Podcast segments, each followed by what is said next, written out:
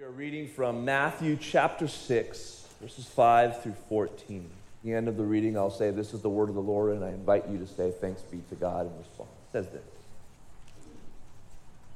And when you pray, you must not be like the hypocrites, for they love to stand and pray in the synagogues and at the street corners that they may be seen by others. Truly, I say to you, they have received their reward. But when you pray, go pray into your room and shut the door and pray to your Father who is in secret. And your Father who sees in secret will reward you. And when you pray, do not heap up empty phrases as the Gentiles do, for they think that they will be heard for their many words. Do not be like them, for your Father knows what you need before you ask Him. Pray then like this Our Father in heaven, hallowed be your name. Your kingdom come, your will be done on earth as it is in heaven. Give us this day our daily bread, and forgive us our debts, as we also have forgiven our debtors and lead us not into temptation, but deliver us from evil. For if you forgive others their trespasses, your heavenly Father will also forgive you. This is the word of the Lord. Thanks be to God. You may have a seat. Let's pray. Lord,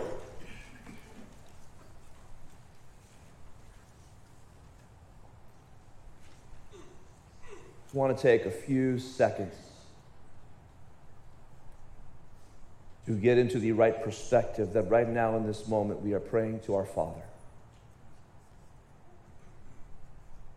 Hallowed, powerful, mighty, omniscient.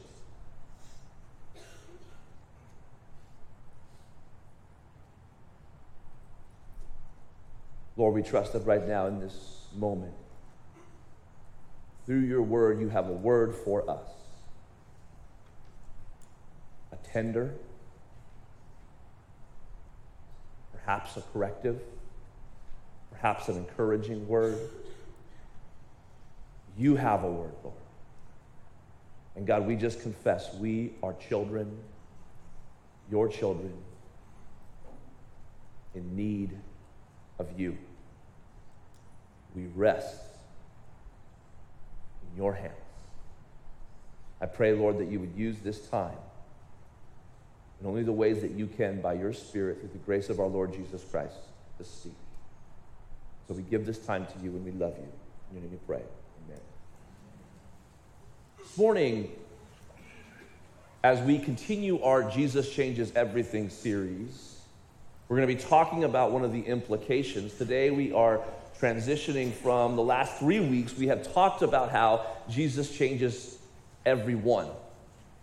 We've talked about how because we believe that if anyone is in Christ, he's a new creation, the old has gone, behold, the new has come, that all are welcome to Jesus, all are empowered by Jesus, all are growing in Jesus. We want to be a people who live with those convictions, but also, does that only happen like in sacred spaces? Does that only apply to like church services and, and like big events? Or do we believe that Jesus can change everything everywhere? Do we believe that because Jesus changes everything for everyone. Nobody is a lost cause, but also everywhere, nowhere is off limits. Because Jesus changes everything, nobody is a lost cause, nowhere is off limits. Last week we talked about Jesus and his great commission to his people. All who are saved by Jesus are sent people. We are sent to go and proclaim the good news, to make disciples. And perhaps there was a bit of a tension or a question in you, as it was in me, of how do I go? What does it mean for me to go, to go with Christ? What does it mean for me to share the good news that Jesus changes everything? How do I do that? And this morning, I think, in a perfect next step for us as we think about what it means to be a people that are going, a people that are living in our call to be sent and our call that we are empowered. The first thing that I think we should remember when we think about this call is not necessarily something that you must go do. Because remember, you don't change everything. Remember, Logan doesn't change everything. I don't have that power, thanks be to God. Jesus changes everything. So why would our not our first response not be everywhere we pray in Jesus? Everywhere we go, everywhere we we we habit. We develop a habit of praying in Jesus. That's what I want to talk about today. And as you think about that, as you reflect on that, that reminds me of this passage in 1 Thessalonians 5 that says, Rejoice always. This is a command, it's an imperative. Pray without ceasing. Give thanks in all, sec- all circumstances, for this is the will of God in Christ Jesus for you. We are commanded by the Lord to have lives where we are living in a habit of continual, ongoing prayer. Now, what does that mean? Does that mean like we just walk around all the time, just everywhere we go, just constantly praying all the time? Is that what that means? Possibly. That might be kind of weird. I think it has to do with having an awareness to God's presence, an awareness to who He is, and a connection in that personal relationship with Him. And I don't know about you, but as I think about my prayer life, as I think about my circumstances, oftentimes when I think about or engage with prayer, there's some questions that I have, honestly, some doubts that I have.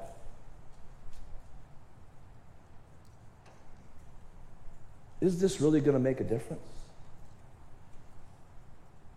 Do I really, should I really take the time to, to pray right now?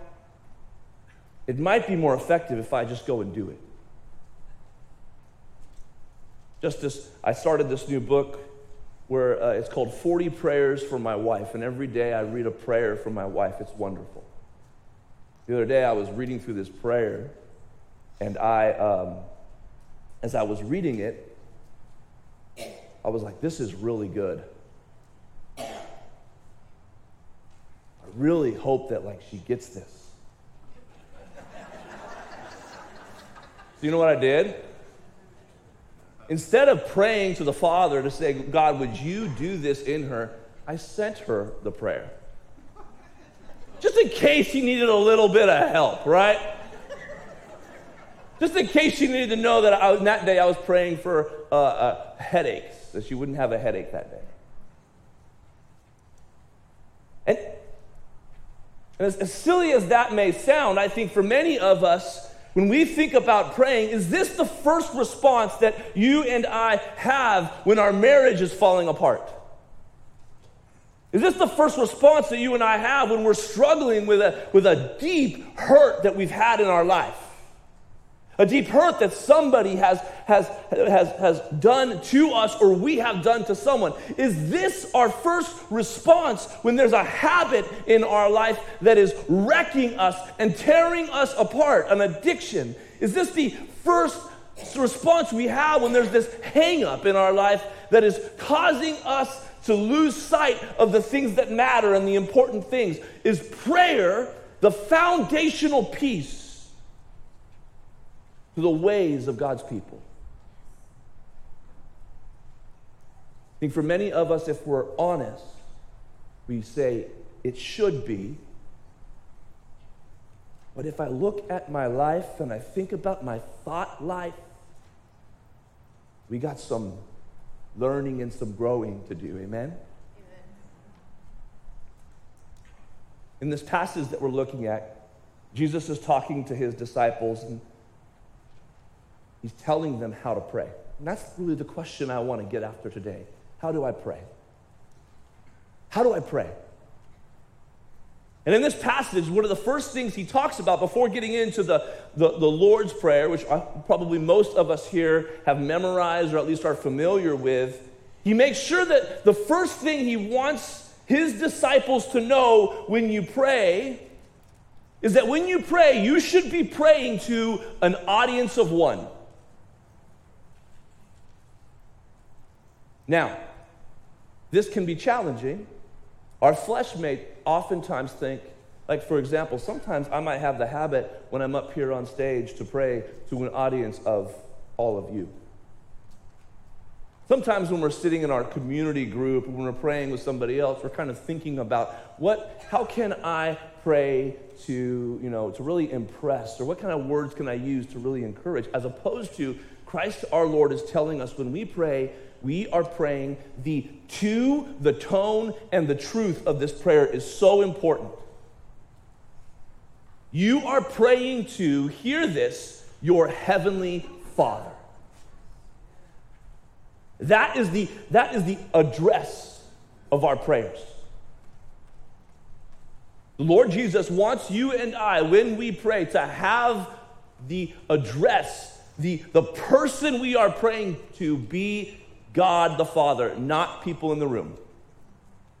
There's something beautiful that happens when we are praying to God the Father, and there's others in the room that are joining in that, and that's why we use that beautiful word, amen. That's why we even see in the Lord's Prayer we have the word our Father. So there is a communal piece to this, but you're not praying to them, you're praying to your Heavenly Father.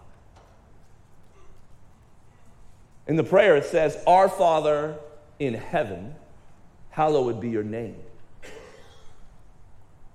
This is important. Just these words, I could probably spend whole sermons talking about them. First, the word our. This is communal. It's meant to be something that unites us. It's not just communal, it's familial. It's a family language. Our Father. You are not just my friends in Christ. You, if you are a believer, we are brothers and sisters in Christ because we have the same Heavenly Father. Amen? And when it says in heaven, it's interesting here. Uh, the, the language there in the, in the original language is more of in the heavens. And when we read this, we incorrectly think this is talking about our Father in heaven way far away. Who's kind of like watching us and being like, I hope they get that figured out down there. And that's actually not what it's meant to be. It's meant to be He's in the heavens. He's, he's all around us. He's everywhere. He's, he's on earth as it is in heaven. So when we say, Our Father in heaven, it's a declaration that He is in the heavens, everywhere. And then we say, Hallowed be your name. This is also really important. Hallowed, this is like reverence, awe there's this incredible, unreasonable paradox to the fact that finite humans get to pray to the infinite, transcendent God. And we miss this sometimes. Like, I focus so much on praying to God, and I miss the fact that He is the all powerful one, the one that spoke everything into creation. And I think sometimes we need to, when we pray, we need to just pause and think about the significance of what we're doing. Not in a far off, in a like, I'm overwhelmed that the God of the universe, the one that I believe in my confession has created everything, has called me into relationship with Him, and I get to go to my Father. Dallas Willard, in his book, The Divine Conspiracy, he, he talks about this, this relationship. This is, this is like, like a child who is like, like, this child believes their daddy is literally the best. You ever had these conversations in the schoolyard? Like, whose dad's the best? And it's like, There's this awe and reverence and this love and appreciation for how incredible and, and like, like superhero like my father is. And we're praying this. We're saying, Our Father in heaven, hallowed be your name. There's this reverence and this relationship. And, and, and we, you and I, if you are a Christian, if you have confessed your faith in Jesus, you pray to that Heavenly Father. We pray together in this. And one of the things that one of the mistakes I think oftentimes we make is I pray, when I'm praying to the Heavenly Father, it starts off with just a list of things that I need. Our Father, and I start saying, okay, God, could you just give me a good day today? Or could you really just help me not to scream at my kids today? Or could you just really help me, you know, whatever this may be? And sometimes what we need to do when we're praying to God as a part of His kingdom, as we're looking, how can I be faithful to, to your call in this life, is we need to stop and we need to listen. Soren Kierkegaard, a philosopher, said this. He said, A man prayed, and at first, he thought that prayer was talking. But he became more and more quiet until he realized that prayer is listening. As you think about your prayer life, is it all talking? Or is there some listening to your Heavenly Father? The two. We, we pray to the Heavenly Father. And as we pray to Heavenly Father, it's not just who art in heaven, hallowed be your name. We also pray, Your kingdom come, your will be done on earth as it is in heaven. Now, I could just go off, you know, kingdom of God, this is like my thing. But as we pray, Your kingdom come, your will be done, we are praying for God's reign. We believe that when we talk about the kingdom of God, when we talk about the reign of God's kingdom, it's not about a place, it's about a person. As Christians, our confession, when we say, Your kingdom come, your will be done, we're saying Jesus has changed everything. He is the king of the kingdom. And where does he reign? He reigns in the realm of our heart. And so when we declare, Your kingdom come on earth as it is in heaven, we're declaring this already not yet truth that God is going to reign in our hearts through His Spirit. And it's going to continue to do something because the king is the king of transformation. He's the king of changing us more into his likeness. Richard Foster says this He says, To pray is to change. Prayer is the central avenue God uses to transform us. If we are unwilling to change, we will abandon prayer as a noticeable characteristic of our lives. The closer we come to the heartbeat of God, the more we see our need, and the more we desire to be conformed to Christ. To pray is to change. As you think about the question, how do I pray? I would encourage you to start with the two. But in this prayer, Christ our Lord doesn't tell us, doesn't stop there. He also wants to be sure that we know the tone of our, of our prayers. And the tone is this the tone is we are needy children. Turn to the person next to you and say, I need Jesus. Turn to the other person next to you and say, You need Jesus. Amen. Yeah, even that person. I can't believe it. Yeah.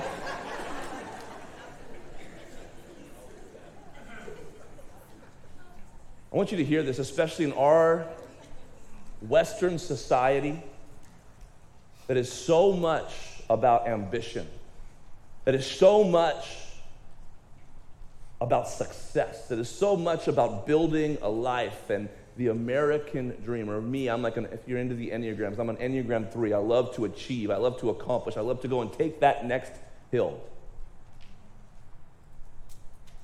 The tone of God's people is a tone of honesty, a tone of humility, and a tone of utter dependence. Look at what it says here. It says, Forgive us our debts, as we also have forgiven our debtors.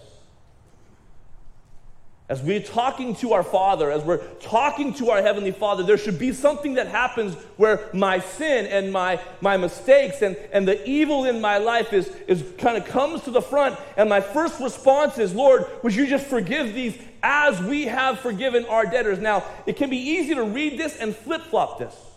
We read this and we say, as long as I'm forgiving everybody around me, God's going to forgive me. That's not what this prayer is saying. This prayer is not saying if you're not forgiving people around you, you should be concerned about the assurance of your salvation. It is saying the grace of the Lord Jesus Christ, the grace of our Heavenly Father, who has forgiven us, causes us to forgive others. There's like no other response than to forgive others. And the more that we embrace this posture, this tone of needy children from our Father, in need of His grace, the more that we'll see His kingdom come and reigning in us. Dallas Willard said this. He said, Today, even, many Christians read and say, Forgive us our trespasses. Or give as Give me a break. In the typically late 20th century manner, this saves what? The ego. And it's egotism. I am not a sinner. I just need a break. But no, I need more than a break. I need pity because of who I am. If my pride is untouched when I pray for forgiveness, I have not prayed for forgiveness. I didn't even understand. If my pride is untouched when I pray for forgiveness, I haven't even prayed for forgiveness. I haven't even understood. Do you understand? There's something about the position and the posture that is incredibly important that we are a people of repentance. Every week, oftentimes for our prayer time, we have a time of repentance, of turning from sin, of confessing our sins to God. This should be a regular part of God's people's prayer life. And it's not just confessing sin, rep- repenting from sin, asking the Lord to forgive us as we have forgiven. It's also has to do with our challenges and our struggles. We also see it say, Lead us not into temptation, but deliver us from evil. In this prayer, we're, we're praying to the Father as we think about what it means to go in His grace, to live in His grace. We're saying, Lord, I just recognize that you're the one leading me, and I still have very real struggles, or in Celebrate Recovery, we say hurts, habits, and hangups. Those are very real in my life. And all of you, if you are being honest, you have something. And I'm praying, Lord, would you lead me not into temptation? Would you help me not to go to that website on my phone? Would you help me not to, to, to fall into that, that, that sin of gossip and slander? Would you help me not to enter into to this, this toxic behavior that I'm living in? Lord, by your power, you are the higher power. I am not. Would you do something? And also, would you deliver us from evil? Would you keep the evil? Would you hold back the things that are trying to attack me? You, Jesus, you are the king. You are the one. And it's this, it's this dependence upon him. And I love the language here. I think sometimes we read this prayer and we don't think about the words that we're saying. We just kind of get into the Our Father who art in heaven. How, you know what I'm saying?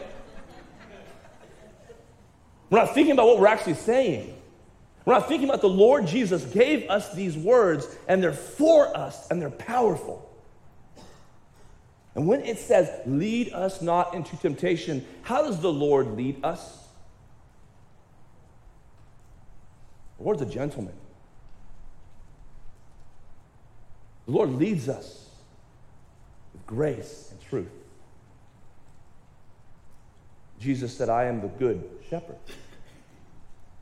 Psalm 23 says, The Lord is my shepherd, I shall not want. He makes me lie down in green pastures. He, what? Leads me where? Side still waters. He restores my soul.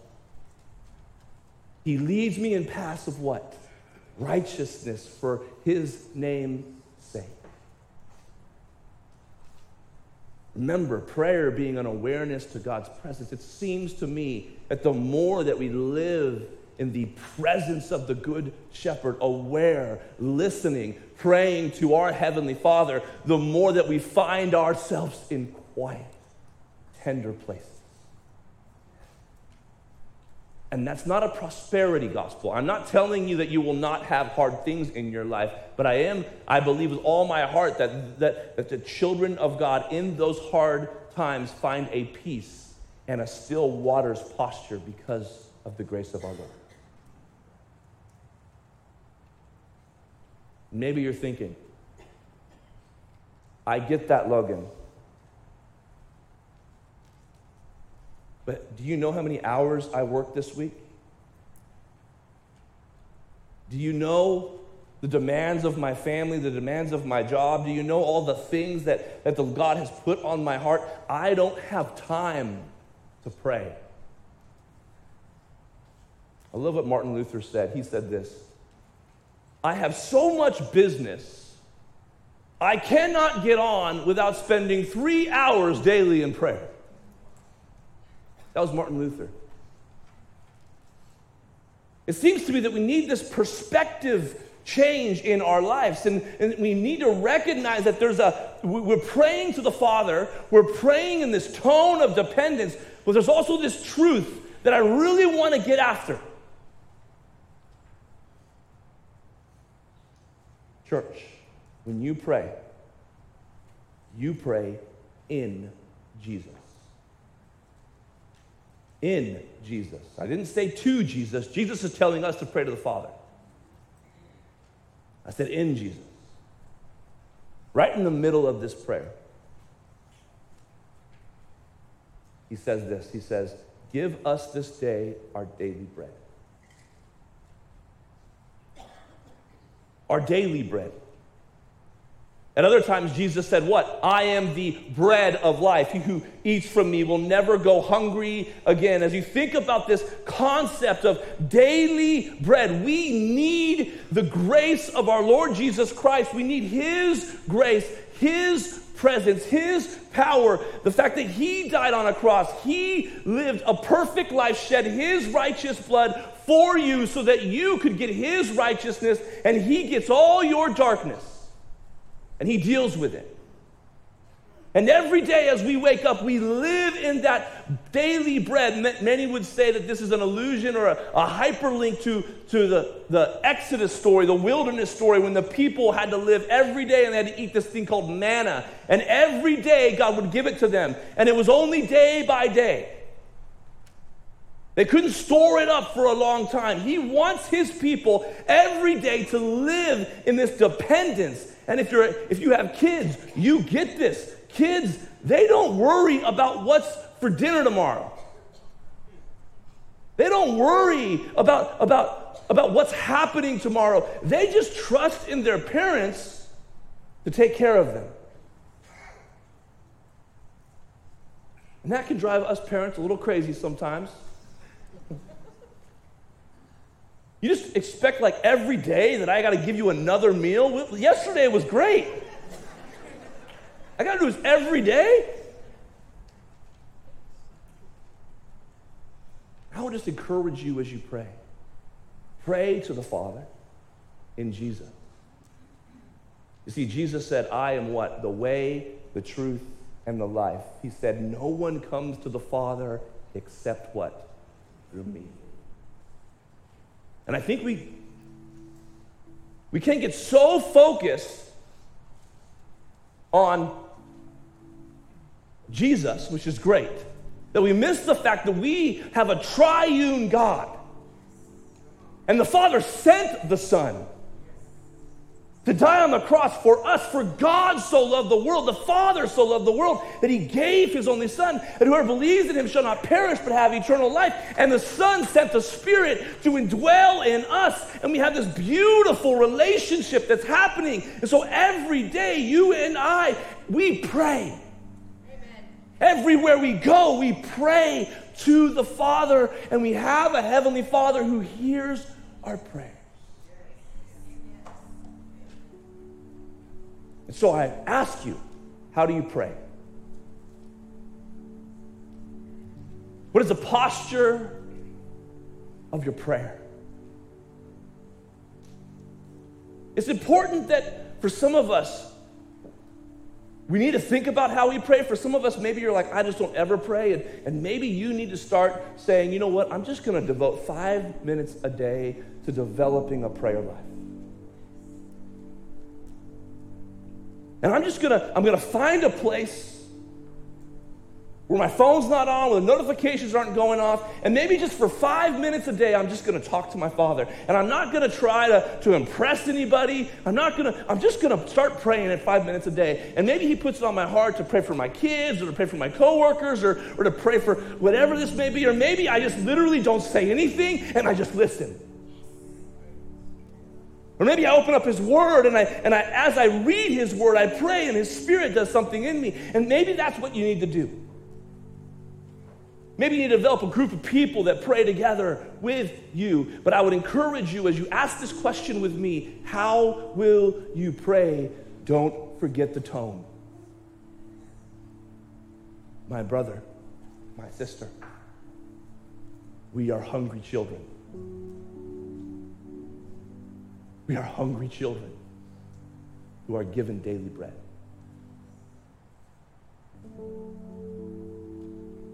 As you pray, pray with the faith of a hungry child who believes that the Father is going to give.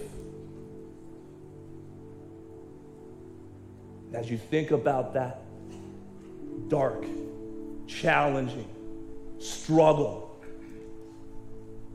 don't be afraid to give that to your Father. Don't be afraid to ask Him, Lord, I feel so hopeless and helpless in this regard, but I'm going to trust. What do we sing? I rest in the Father's hands. Leave the rest in the Father's hands. Let's be a people as we think about the truth that Jesus changes everything that before we talk about the things that we're called to do and the places we're called to go, let's be sure that we are a praying people. Let's be sure, amen. Let's be sure that everywhere we go, we pray. In church, I can't help but imagine what the Spirit of God will do as we continue to be obedient to his leading. I can't imagine what, the, what our Heavenly Father will do if our first response is prayer. I invite you, pray. Don't know what to do, pray. When you know what to do, pray. Cover everything as we become more and more aware of the presence of God. Would you pray with me? Lord, we need you every day. Jesus, you are our daily bread. You are our Savior. You are our King. And we believe in you, Jesus. We believe that you do change everything. We believe that anyone in Christ is a new creation. The old has gone. Behold, the new has come. We believe this to be true. And Lord, we pray, Heavenly Father, in this moment to you.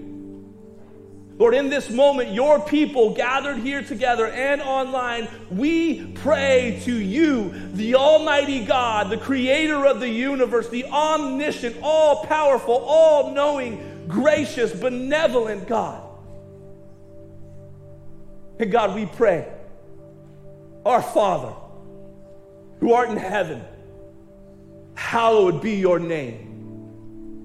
Oh Lord, your kingdom come, your will be done on earth as it is in heaven, in Chowchilla uh, as it is in heaven. Oh, give us this day our daily bread. Give us your grace upon grace upon grace. We, we eat of you, we, we, we long for more.